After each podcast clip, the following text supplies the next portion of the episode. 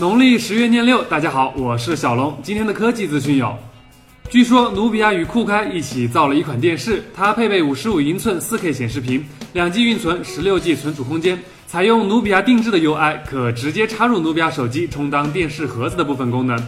直接插入这个功能，很明显是想告诉大家，什么叫做上有政策，下有对策。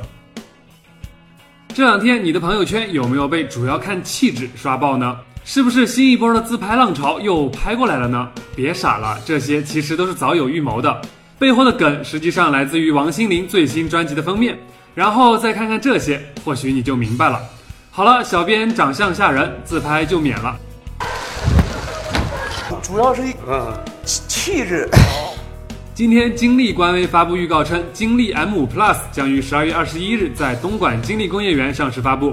据悉，新机将配备六英寸幺零八零 P AMOLED 显示屏以及二点五 D 弧面玻璃，电池也应该在六千毫安以上。东莞发布，难道是想让大家近距离感受一下手机制造以及东莞特色风情？昨天，光启马丁飞行背包正式亮相。它由汽油发动机提供动力，最高时速为八十公里，可连续飞行三十分钟。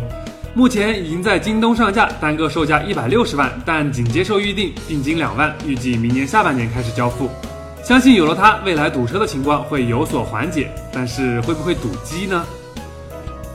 尾足与定制的双动圈单元运动监听耳机今天首发了，一百多的价格带给你更多的享受。